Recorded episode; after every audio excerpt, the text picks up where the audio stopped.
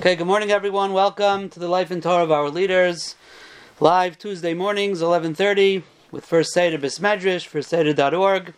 Special welcome to our Torah Anytime viewers and listeners who will, Bez Hashem, be joining this year. Today we are going to learn about Rabbeinu Oivadja Mibar Tenura, better known as the Rav, an acronym for his name, Reish Ayin Beis, the Rav Rabbeinu Oivadja Mibar Tenura, is the classic Pirush on Mishnayos. So, who was Rabbeinu Oivadja? There's very little details about his personal life, as we'll see. He was born in the city of Bartanura, Bartanora, which is in northwest Italy. His father's name was Rabbi Avram. Very little about his family, very little about his, his father. Um, his family name was Yore or Yara, Yud Reish Aleph. And there have been many scholars who have tried to give uh, their opinions of what the origin of that name is. Some say it stood for Yehi Ritzui Echav. Some say it stood for Yerachamehu Kel, Yud Reish, and the Aleph is for Hashem's name's Kel, and that's where that name seems to be that, that, that this name might be a common or a, I don't say common, but a, a name that's not uncommon amongst the Italians or amongst the Svardim. Others say this name was actually only for Rebbe Vadja. It wasn't his family name from his parents. It was his own family name based on the pasuk in Malachim Aleph Yudches Pasuk Gimel Vo'ivad Hayoyore Es Hashem Ma'oid. So maybe it was only uh, I don't know if he took on the name or later on they took the name based on him. Ovad Yohu was Yore from the word Yore Yore Es Hashem Ma'oid. So that's why if you'll open up certain Svarim and you'll see that it says Rabbeinu Evadja Yud Reish Aleph Yore or Yore Mibar Tanura. That was the family name. He was born around the bouts of the year 1440. 1440, um, which is um, the the year Reish. Year Reish. He learned by the Marik. The Marik was, was Rabbi Yosef Colon, and he was a Rosh Hashiva in the city of Bologna, which is about near close by to Bartanura in northwest Italy, about 85 kilometers from Bartanura we find in Chuvas Marik, Shirish Ayin, a shail over there about a Sefer Torah that was lent to a shul, and the question was, was it lent? Was it given? He writes, he writes, V'chein pasakti loy, I already paskin the shaila, and then a little bit further he says, Kasher kasavti el yedid nafshi, hachasid oivadja mi bar tenuloi. He calls it bar tenuloi, but it's the same place. He doesn't call him his Talmud, he calls him Yedid Nafshi, but it seems from the historians that Reb, uh, Reb Avadia was a Talmud of the Marik.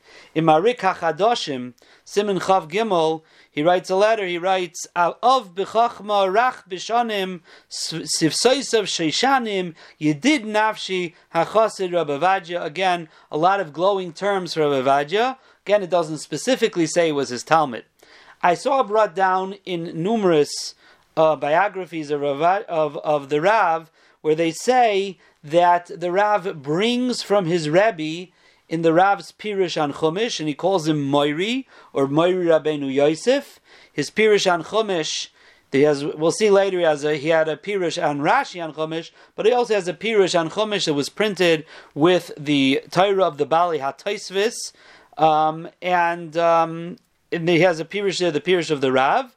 So I saw brought down that he quotes his Rebbe there numerous times, even in the Chidushim of the Marik, where they bring his Chidushim ala Torah, they do say that the Rav brings his Rebbe a few times or many times in Chumash, I personally did not find any of those times. I did numerous searches with different ways of searching, Mairi, Rabbi, Yosef, all different ways. I didn't find any of them. So I'm, I'm unsure about that piece of information. But this has been the skabel that he was the Talmud of the Marik. Either way, we're clear from these other two sources that the Marik um, held very highly of him. We don't know lot, any much much more about his younger life. In the year Reish Memhei, 1485, he was already the Rav in the city of Castillo. Um, so this is in, he was in his 40s. Castillo is 105 kilometers south of Bartanura. He was the Rav of the city, and this was a major banking center. Many very chashav Jewish bankers were in the city of Castillo, and Rabbeinu Avadja, even though he was the Rav of the city, he was also one of the bankers in the city. And in fact, they discovered a letter that they had written to the uh, government that uh, like that they should not have to force the Jewish bankers to work, on Shabbos and Yontif, and any types of business negat to the bank, whether it's loans, whether it's collateral, nothing should have to be done on Shabbos and Yontif. And at the top of the signatures of the bankers was Rabbeinu Avadja ben Avram Tanura, um, he was the considered he was signing as the Rav of the Yidden, but he was ready signing also as one of the esteemed bankers of the city. A couple years later, so that's in Reish Mem Hey, we already find this letter that they wrote. We don't know exactly what year he came to Castillo, but two years later in Reish Mem Zayin, he made the decision to leave everything and to go to Eretz Yisrael. He knew it would be a very difficult trip and as we'll see, he knew that living in Eretz Yisrael would be quite difficult. We don't have any information that I found about his family. Um, as we will see, he wrote letters back to his father and to his brother, and he chronicled his trip and he chronicled his life in Yerushalayim and in Chevron. However, we don't find a mention of his of his wife or or his children, for that matter. Um, but it seems from his letters that he went alone to Eretz Yisrael.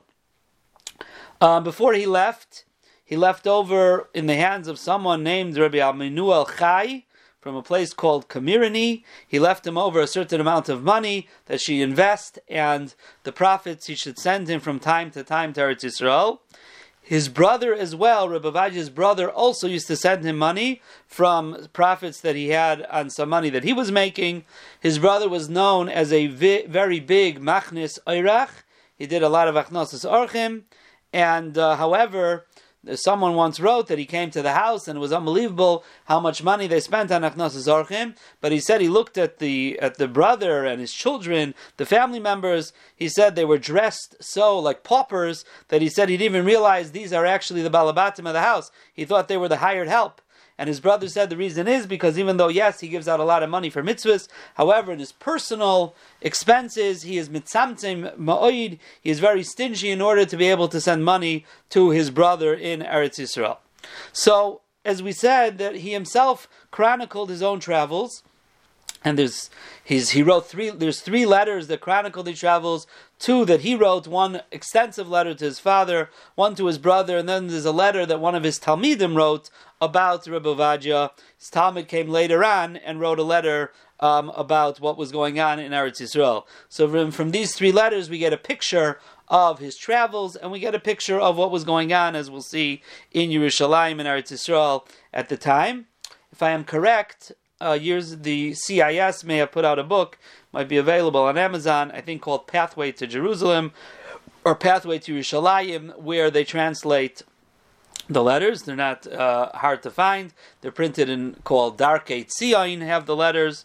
Um, and they're not uh, hard Hebrew to read either, but they were translated in that book, um, if I'm not mistaken.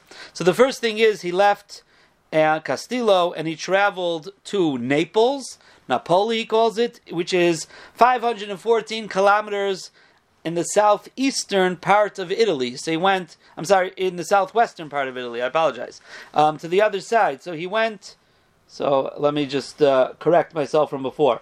Bartanura is in northeast Italy, so now he went to Naples, which is southwest Italy. Um, he went through Rome and he came to Naples, and he was in Naples for a while because he says, I couldn't find a boat or a ship or some type of passageway, that passage that um, was where I wanted to go. While he was there in Naples, he traveled for four months to a city, Salerno, which is 60 kilometers south of Naples. Then he went back to Naples. Now, it's interesting when you look at the map, and you see him in northeast um, Italy, you wonder to yourself, why didn't you just get on a boat over there, maybe by Venice, which is on the water there, and go straight down the uh, Adriatic Sea straight to the Mediterranean. He seems to be going very backwards here. He's going all the way to Naples, which is in the southwest, and trying to get on a boat from there and come all the way around. So at the end of the letter, he writes to his father and he says there was a very famous uh, decree that the government in Venice made that no Jews are allowed to take any boats through their take passage through the Adriatic Sea to get to Eretz Yisrael because in Eretz Yisrael there was a problem. The Muslims with the Eitzah, with the uh, advice of the Jews, kicked the Christians out of the kever of David HaMelech. And there was a there was a, a, a, church there or something like that. They threw them out. So because of that, in Venice they were very upset. In Italy, the Christians were very upset about it, and therefore they said no more. No one's allowed to go through our uh, territory to Eretz Yisrael. So that's why he had to go on this whole roundabout way and um, instead of traveling that way, he had to go all the way to Naples and come around. The, when he got to Eretz Yisrael, which is almost a year later, as we'll see, he writes to his father. He says, "Taida lakel butla gzera Baruch Hashem, the gezerah now has been." Rescinded, and he says Jews are now starting to come. He says that only if I would have known eh, when I, you know, I guess somewhere during his travels, then the Gzeira was batal. He said if I would have known, I wouldn't have had to taken such a long time to get here, because in forty days you could get from Venice to Eretz Yisrael, and you see how long, as we'll see, it took him to get to Eretz Yisrael. So on Shivasar Betamuz, um, on Shivasar Betamuz he got on a boat from Naples to Palermo, Sicily. Um, and uh, it took five days to get there, even though it's a very short uh, travel. He says, there was no wind taking them, and it took, it took some time. Now, what we get from his travels is a very interesting thing. Not only did he talk about the different places that he visited and he also talked about the different minhagim of the people of those places. And I'm going to just, in the different places, I'll highlight a few things, but he really talks about Richus in the letters about it, some fascinating things that he talks about in his letters of his travels. Um, so he talks about uh, uh, Palermo. He says it's uh, Ira Roish Malchus of Sicily, the capital of Sicily. And he writes that there's about 850 Jews in this city. Bali Malachas, they were laborers. They worked in the fields. They were uh, they were um, they were carpenters and things like that. They did you know labor. And he writes Bezuyim Beine Hagayim, but they were very um, disgraced. They were very low down in the eyes of the goyim, and they wore begadim kruim. They had to wear torn clothing probably I, I, wasn't sure if that's something they had to do or that's something that they did wear because they were laborers and this was just more coarse clothing as opposed to it sounds like the, the Sicilians were like higher class people. They it was below them. That's why the Jews had to do all the menial labor working in the fields and things like that. But he does write they have to wear like a round piece of uh, material that's red on their hearts as a simon that they're Jews. Like the uh, like the yellow star, they had to wear this red red uh, red thing on their begadim. And not only that, they had to work for the for the government, meaning to say that wherever there was work needed, they had to go travel and work for the government. So they were almost like slaves and servants to the government. So he talks about this life that they lived, but he also describes and he says they have a shul Ain't kamoyu b'chal aretz. There's no shul like this in the entire land. Uv'chal agoyim lahalal ad ma'oid. An unbelievable shul, and he describes and he describes um, the beauty of the shul. He goes through great detail to describe the beauty of the shul. So even though they were considered coarse, menial laborers, and the Goyim didn't see them as chashiv people. Says, however, when it came to their shul and their Beis HaKnesses, they really were uh, really on top of their game, so to speak, and they had a very, very beautiful and chashiv uh, shul. Um, he talks about the minhagim, as we said before, and he says the interesting thing. He says in this place, Palermo, on Leil Yom Kippurim, and on Ishana Rabbah, so they would open up the doors of the shul, two doors, one on the one side and one on the other. They would stay there a whole night, and during the night, the women would come with their families, to bow down in the shul, asifrei A whole night this would go on. There would be a parade of women and children and families going through the shul, bowing down, kissing the sifrei Torah, and then going out the opposite door. And he writes over there, Unasanani Hashem l'chein beineim. I found favor in their eyes. Hashem gave me that I found favor. And they asked me that I should darshan, I should speak in front of them every Shabbos. And they asked him that he should stay there for at least a year, teach them Torah. But he didn't want to. He was on his way to Eretz Yisrael. But they kept on pulling fast ones on him. And anytime there was a ship to Eretz Yisrael, they would tell him the wrong date, they would tell him the wrong time. He kept on missing his trip because of that. And he writes about it. He writes, they kept on tricking, tricking me, and I had to push it off. And um, and so, even though he got there on Shavasar B'Tammuz, I'm sorry, he left Shavasar B'Tammuz from Naples. It took five days. So he got there on Chav Beis Tammuz. He didn't end up leaving there till about Daktan Erev Sukkis and Matzah Shabbos Kodesh Bereshis of Reish Memches, which is 1487. Um, he finally got on a boat that it was on its way to Alexandria, Egypt. Um, on his way, they stopped in the uh, port city, the harbor city of um, Messina, and this was a, har- a, harbor city on the strait. There was a strait of Messina that takes them from into the Mediterranean, and um, so they stopped there. This was a major port city, and also in this city, he talked about um, the minhagim of the city, and he talked about. He, writes about a chassan over there. He writes after the chuppah, they would put the kala onto a horse, and they she would be paraded um, through the streets on a horse, and all of the tzibur would walk with her and they would be singing. The chassin was in the middle there, in front of all the together with all the zakenim, and they were escorting the kala, the chassin, and the kala, and vitzayakim lefanel. They would scream in front of her. I assume it was some type of singing or kol gadol. He says. It was so loud, or maybe it's like here sometimes by the these the shechasanas, you hear this type of um, uh, uh, noises that they make, screaming, screeching noises. Maybe that's what he's referring to. He says, I thought there would be an earthquake because of it. I thought the ground would shake. Tibaka Aretz L'Kailam. And the Goyim would come, and they would also be Besimcha, and like nobody protested, and it was a very joyous affair. This is something that he highlights about uh, a chasana that he witnessed there. From there, they went to Rhodes um, in Greece, and um, the after four days, as they were on their way to Rhodes, um, after four days there was a storm, and he writes. Um, uh,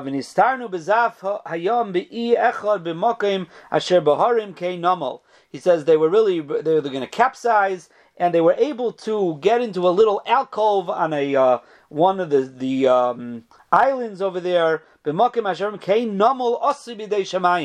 almost like a port made bidei shamayim that we were able to get into to protect ourselves from the storm. And we waited out the storm there for three days.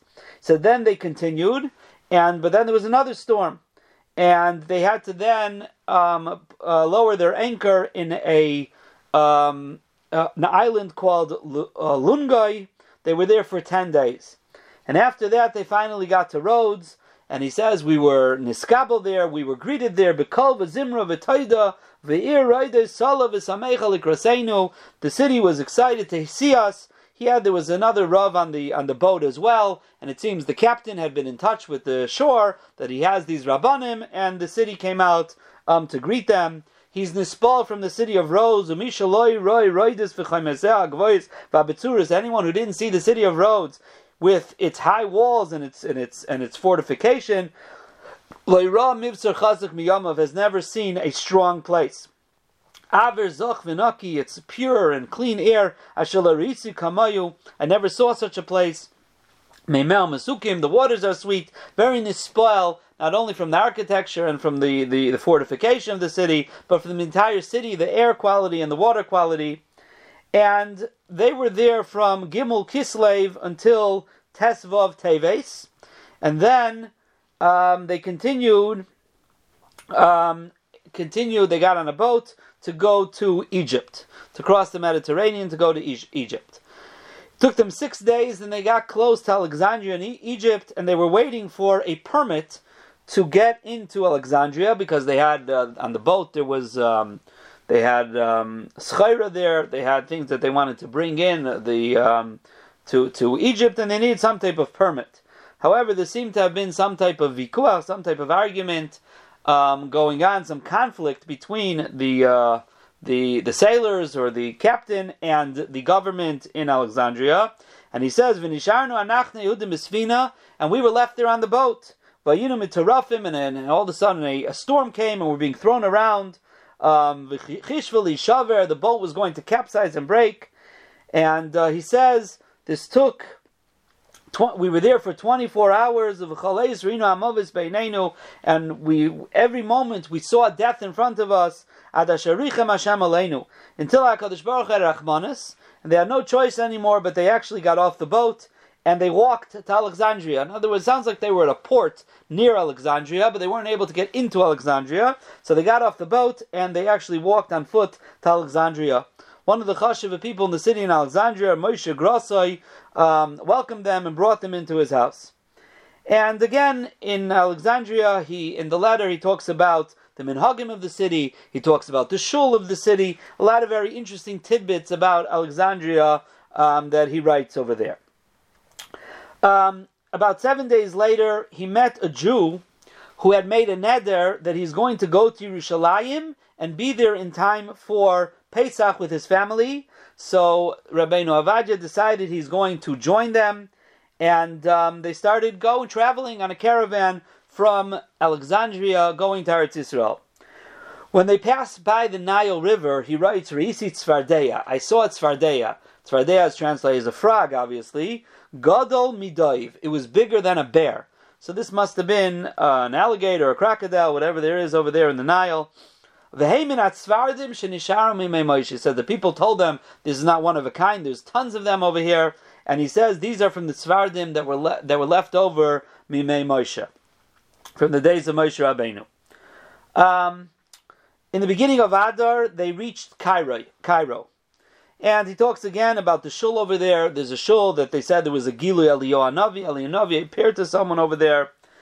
And they say in this shul, they used they have. I'm sorry. They say in the shul. I'm sorry. They used to have the Sefer Torah of Ezra HaSefer.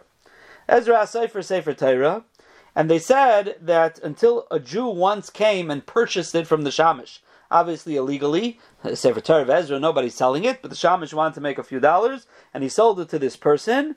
And they said when this person took the Sefer Torah and he went on a boat, the boat capsized and he was killed, and the Sefer Torah was lost. The Shamish also had a bitter end. It seems he decided went crazy a little bit, and he was Hamer Dasai. He uh, converted to, I guess, Islam or something like that, and he also died. Um, they said, but the, the, the mantle of the Sefer Torah, the cover of the Sefer Torah, was still in the shul there in Cairo. This was what they told him about the shul there. It was in the same shul that they said there was a Gili Eliyahu. It's very interesting to note that the Chidah, in Shem HaGedolim on the entry of Rabbi Vadia, he has over there a very, very long, a very long footnote. It's not a footnote, but he writes it in small letters. And he writes that when he was in Mitzrayim Huatika, he calls it, the old city of Mitzrayim in Cairo, they showed him that there was a place that they said behind there in the shul is the Sefer Torah of Ezra, but the entranceway or the doorway or the window, however you get in there, was sealed up. And they said behind there is the Sefer Torah of Ezra. And they said the reason it's been sealed is because they had episode Kabbalah. Now remember, the Chidah was, uh, right? When was the Chidah? We talked about the Chidah um, a few weeks ago. So the Chidah was in the uh, late 1700s. So we're talking about uh, 200 years later, over 200 years later. Right here, we're in the uh, for in the, in the late 1400s, so uh, we're close to 300 years later. So they told him that they had a Messiah that anyone who touched the Sefer Torah of Ezra, they told the Chidah, um, would be would die during that year, and because of that, they decided to seal it up; no one could touch it. So he says, the Chidah writes, but some Chachamim whispered to me and told me that the Sefer Torah is not really there anymore; it had been removed. And he writes, Now that I saw the words of Rabbeinu Evadia that he says, this story, the Sefer Torah is taken not there because it was sold and was lost. Hinani, I have Hana that those whispers that were told to me, um, I now understand they were substantiated.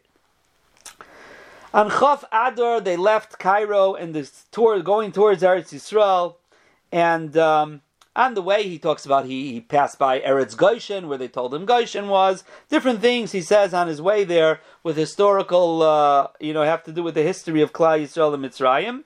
They went through the desert until they reached Aza, they reached Gaza. And he writes over there. I saw the house that Shimshon collapsed on the Plishtim. Zachreinina Chapam, the final stand of, of Shimshon Hagibor. So he says, I saw it there in Aza. On Yud Aleph Nisan, they reached Chevron. Um,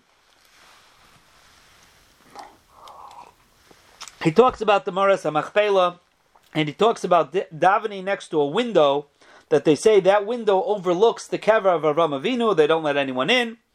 He talks about seeing the kever of Yishai, the father of David. If you ever go on a tour of Hebron um, with um, with Hoffman tours, so they take you to the Maras Machpelah and they take you to the kever of Yishai and Rus. But he says he went to the kever of Yishai. Um, he they, he was shown the be'er that they say was be'eroi shel Yitzchak. Samach to Chevron, they showed him a mikvah mayim chayim, a spring mikvah that they say that that's where Sarah Imenu would be toivel um, in that in that mayim chayim. They traveled through Beis Lechem, Kavarachel, he describes there, and he writes. Everyone davened there kifi koichai. That's the first. He didn't write that by the Maras Mapela. It was interesting by Kavarachel. He wrote that. Umisham nigla leinu amir amulala. And from there, they went, and it was shown, it was revealed to us. We were able to see the Ir Hamulala, the praiseworthy city. Visham karadnu begadeinu kechayva. We saw Yerushalayim, and we tore our clothing, as like the obligation is. He says when we got a little closer, we were able to see the place of the Beis Hamikdash, and we tore again our clothing al Hamikdash, and we came to the Shara Yerushalayim, and we entered the Shara Yerushalayim Yud Gimel Nisan Reish Mem Ches Yud Gimel Nisan 1488. Um, he took describes Yerushalayim at the time. Ruba Charvo Shmama, most of it is desolate and destroyed. There's only a number of inhabitants there. From those inhabitants, there's only about 70 Jews there. Midalas Ha'om, poor people. As we'll see, many of the people left, any people who were there, Jews, um, left, uh, were chased out almost, as we'll see in a moment. The people there have nothing to eat and they're starving. He says somebody who has food for a year, has bread for a year, they call him an usher. He's rich because there was pashut no food there. He talks about zikanim, elders, but really they were like rulers there. They sounded like they were Jewish rulers that um, would would um, would put heavy taxes um, on the people, and because of that's that's why many made a lot of tsaras for the Jews, and that's why many of the Jews actually left the city, and the only ones that were left were people that had nowhere to go or couldn't go anywhere. The Dalas Ha'am, he describes one one place that it was actually mostly women. There weren't even a lot of men left there. The ratio of like men to women was like seven to one or something like that. He says these Zakanim, they sold the Sifrei Torah in the shul. He says the shul over there has very few Sifrei Torah. They used to have over 300 Sifrei Torah in the shul in Yerushalayim, but the Zakanim, they sold the Sifrei Torah, um, and not for sure they sold the Me'ilim, the covers of the golden covers and any type of silver kalim. They sold it, and uh, they just took the money. They claimed that they were going to do stuff with the money, tell people, but they did with the money whatever they wanted. He talks about there was very there was no infrastructure there. I had to become. He says to his father, Kaiver Mason. I was the one who buried Mason. There was no one to carry anyone who died, no one to bury them. And he writes that he took he took a house for himself in Yerushalayim, near to the shul there. And he also says, and he writes, I think uh, he says there uh, was only women in that chutzner, um, again because there were very few men. He says, I want to thank Hashem. I didn't get sick like many other people who came with me. He says, because most people who travel here from Mokum Rechaika, they get sick because of the change of the climate, his kalfus or avir, and he says it changes from minute to minute, minute, from hot to cold, from cold to hot. And he says it's kol rucha shebailam. He says al pi kabbalah, all winds from the world, they come and they blow in Yerushalayim.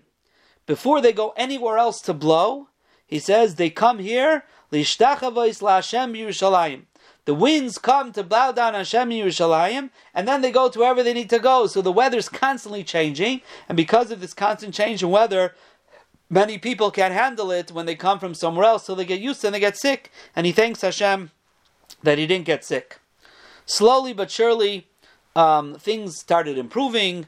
Um, the Zakanim saw that they weren't doing any good for the city, and they started easing things up. They had a lot of covet for Rabbeinu Avadja. They didn't put any taxes on him, and slowly but surely, by the year 1496, already 200 mishpachas lived in uh, in Yerushalayim, and things were making a comeback.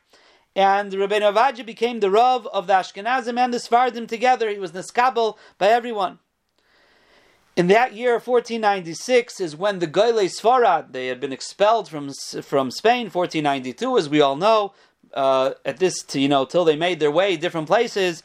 In this year, they started getting, coming to Yerushalayim, and he helped them out a lot to, to acclimate themselves. And uh, one of his Talmidim, um, like we mentioned before, wrote a letter who um, who had traveled, and it's it's an anonymous letter. That letter they call him Hanoiseya Almaini, like Pliny Almaini, the so and so. They write. He writes about um, the the Rabbeinu Avadja V'ish Gadol Ma'id. He's very great. Nobody does anything without him. Umikatz V'Aretz They love Goyim From all ends of the land, people come to seek him out. Not only do they ask him to come to him from Eretz Yisrael, but from Egypt, from Babel, of Bavel, they all come to Ravenu Avadja. Who yigzar aimer v'yakamloi. Whatever he says happens. But he's very humble. His words are pleasant. And he's very able to converse with everyone. love Yoimru about him, they say, This is not a person, this is not a human being. He was such a powerful person on one hand, and on the same time as humble and as soft on the other hand. He writes about Yerushalayim. He says, with all that was going on, even when he got there and he wasn't so happy with the situation with this Canaan, he says, but there's a davar tayv Yerushalayim. Davar tayv Lashem Yerushalayim. There's something very good in Yerushalayim, and that's the tefillah. There's a whole order, a sidr nifla, an unbelievable seder that they have um, for davening kamayu. And I don't have time to go through it, but he goes through his letter to explain in the morning, step by step, of the way that they were mispalel together in the shul. And he goes through it and he says, he says, I see the nature when he talks about the people, how nobody lies and nobody says sheker and shvuis, all different types of things, and ben adam lakaveroi. He says, I see the nature of the people living in Yerushalayim to be Yereim es Hashem, yoiser me'anchem He's writing to his father. He says, more than all the other lands of Europe, of anywhere else, um, I see here that the nature of them is to be Yereim es Hashem. He talks about the Mekaimis HaKadoshim in Yerushalayim, the Beis Hamikdash. He says Jews don't enter there. He says even though the Ishmaelim, the Arabs, sometimes want to bring a, a, craftsman, whether it's a carpenter or something, to work out to work in the, the in the Harabayis where the Beis Hamikdash is. He says but the Jews don't go there because of the problem of being tamei and going in Harabayis. He says, I don't know if the Arabs themselves go lifnai lifnim imayin. I don't know if they go into the place of the Kaidish HaKadoshim or not. He says, I asked about the Evan HaShasiyah, and they told him it's buried there somewhere. He talks about the Kaisel Hamaravi. He says, I see Avonim Gedolis, gigantic stones, Reisi Bishum Binyan. I never saw such big stones in any type of building, Loiberaimi, not in Rome, V'loi Bishar HaRatzais. He talks about Harazesim. He says if you go on, he talks about the, the Kvarim there. He says if you go at the top of Harazesim, you could see Stoim and Amira. And he says, I asked about, do they know where the pillar of salt that is the wife of Lot, Ishtai Shalait? So they told us the whole area is full of piles of salt. You're not able to tell which one is the wife of Lot. He says you could see Har Ha'avarim, where Moshe Rabbeinu was buried, could be seen from Yerushalayim as well. So now let us go to what he's famous for. He's famous for his Pirush HaMishnayis. His Pirush HaMishnayis he began while he was in Italy, and he finished it and completed in Yerushalayim, and that's why there's something he translates words into Arabic for. That's what was spoken in Yerushalayim. It was first printed in in uh, in Venice by one of his nephews in the year 1548 after his Petira. On the on the uh, Sharblat on the cover page, the title page of the first printing. And if you want to see this, you could open up Mishnayis Yochinu Bayas Tiferes Yisrael, and in one of the pages in the Hakdamas, they have there the Hakdama of the pr- printer who printed the first um, pub- the publisher, and over there they write they show they write there in a footnote exactly what it said on the Sharblat, and it says Asher Noida Basharim Shemai Rabbeinu Avadia, who was known all over by his name, Ki Hashem Haya Imai. Haya Hashem Imai, Hashem was with him. So he didn't become famous in the world because of his Pirush HaMishnayis at that time. While he was alive, it wasn't printed. He was famous for being the Gadol Adar. He was famous for who he was. Like he's saying, Noida Basharim Shemai. This is years after um, after he was Nifter, Ki Haya Hashem Ima, Hashem was with him. The Tiferes Yisrael, in his Akdama to Mishnayis, he writes, Yisrael, from the famous Pirushim, the Klai Yisrael accepted, Pina, the, the, the head of it all, the cornerstone, Divre Abenu mi Bartanura, Udvarov Bris, Hein Hein Advarim Shenemru B'Sinai. His words are something, that are the words that were said by Sinai, by Sinai. So this is the chashivas that Klal Yisrael has for the Pirush of the Rav. His Pirush is very similar to Rashi on Shas, where he explains things, Rashi on the Mishnayos even, but many times he brings the maskana of what the Gemara says. Uh, very often he's quotes, he's he's copying, so to speak. I say copying, he's but he's writing what Rashi wrote. He also used the Rambam, as you find. In, in Zroim and Taharis, often he uses the Rash, the Rash Mishans, the Pirish on, uh, on, on the Mishnayos of the Rash Mishans. He uses the Pirish of the Rosh as well. But he brings what he needs, like sometimes he brings a Medrash, like the famous Mishnah Chulin Parakeh, Mishnah Gimel, where it talks about uh, eating meat on, on Erev Yom Kippur. He writes, "V'lai bihuda b'shararatzeh shaloi eichlin b'Erev Yom Kippurim elabasar. In other places in Erev Yom Kippur, they did not eat; they only ate uh, fowl or fish. Like the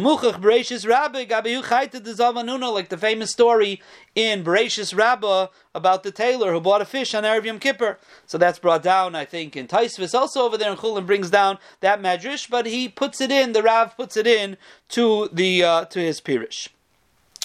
Um, it's interesting that in Masechta Yadayim, Parak Mishnavav, he talks about the tztukim there. And then he writes, Va'ad hayem until today, nisharu pleitim b'mitzrayim. There's still leftovers of these stukim in Egypt, b'damesek, in, uh, in Damascus, v'Constantina, in Constantinople, v'em l'sikim beinenu, l'tzninim b'tzidenu. There's still a thorn in our side. Vanu karoim. We don't call them stukim. Stukim in the olden days, stukim by susim, the talmidim of tzaddik and baisus, like you have in in Pirkei Avos. Um, we call them karoin, kuf, reish, aleph, yod, nun. Why? The v'she'elam elaham mikro bilvad. Because they only uh, they only use mikra. They don't believe in Teresh Peh. They only use Teresh Biksav, so we call them karoin. They're the ones, the people of the book, so to speak. Now, there's a big dion if he was just a mefarish or a poisik. Um, we find in the Radvaz and uh, the Beis Yosef that talk about Rashi, could you bring a, a, raya from Rashi and Shas to a psak? So they write, they write in a few places, the Beis Yosef and the Radvaz writes that Rashi was a mefarish and not a paisik. Um, the Chavis Yor in Tshuva Kuf Chavtas, I was able to be two weeks ago when I was in Germany. I was again to be in Worms at the Kever the Chavis Yor. He writes, Achare, Achar Kaisvi Matzasi Barav, after I uh, wrote the tshuva, he's talking about I found in Rabbeinu Avadin Bartanura.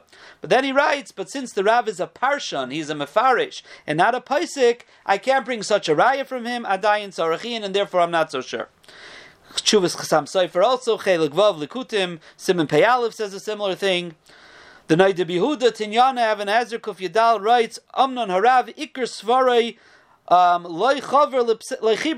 he didn't write his sefer as a psak, rak lefarish. Vim hu gadol ma'id, and even though the the the Rav says the Naid Yehuda was gadol ma'id, ein litmaya. You shouldn't wonder if he wrote something that's not muskam al pi. It's not how we paskin because his ikr sefer was not a psak sefer; it was a mefarish sefer.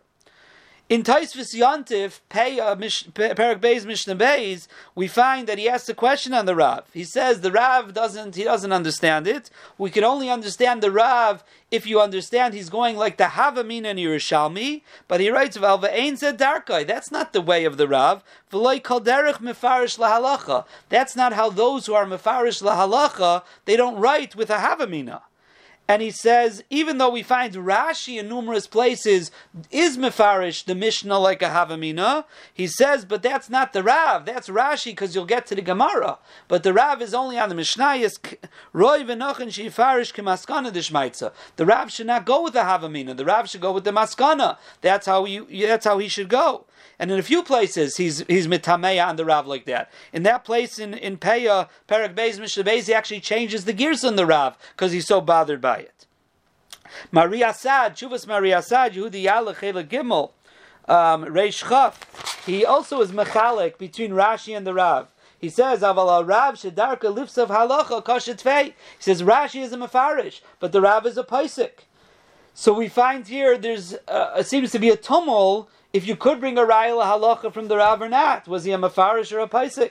We find that the Radvaz was um, was uh, was relied on the Rav for Piskei Din in numerous places. We find the Marshdam. I have all these Marmakaimis, I, I, I, can't list them all off. The Mabit, the Chidah, the Panamiris, the Rav Palim, is the Ben Ish Chai, and others. They do rely on the Rav for Psak. So we see there seems to be a tumult here in if you can or can't rely on the Rav for a Psak, was he a Mefarish or a Paisik. When he does paskin, like the Aruch HaShulchan, in Arachaim Kufayin Vav, about uh, Hilchas Brachas, he writes, "V'chein pasuk harav beferish hamishnayis." The Rav says over there, "Ein halacha kevei but he brings a raya that we don't paskin like beishamai in this instance from the psak of the Rav. So when the Rav paskins, of course, it has has a, a, lot of weight to it. The question is, when he doesn't paskin, do we bring a raya from the way he explained the Mishnah?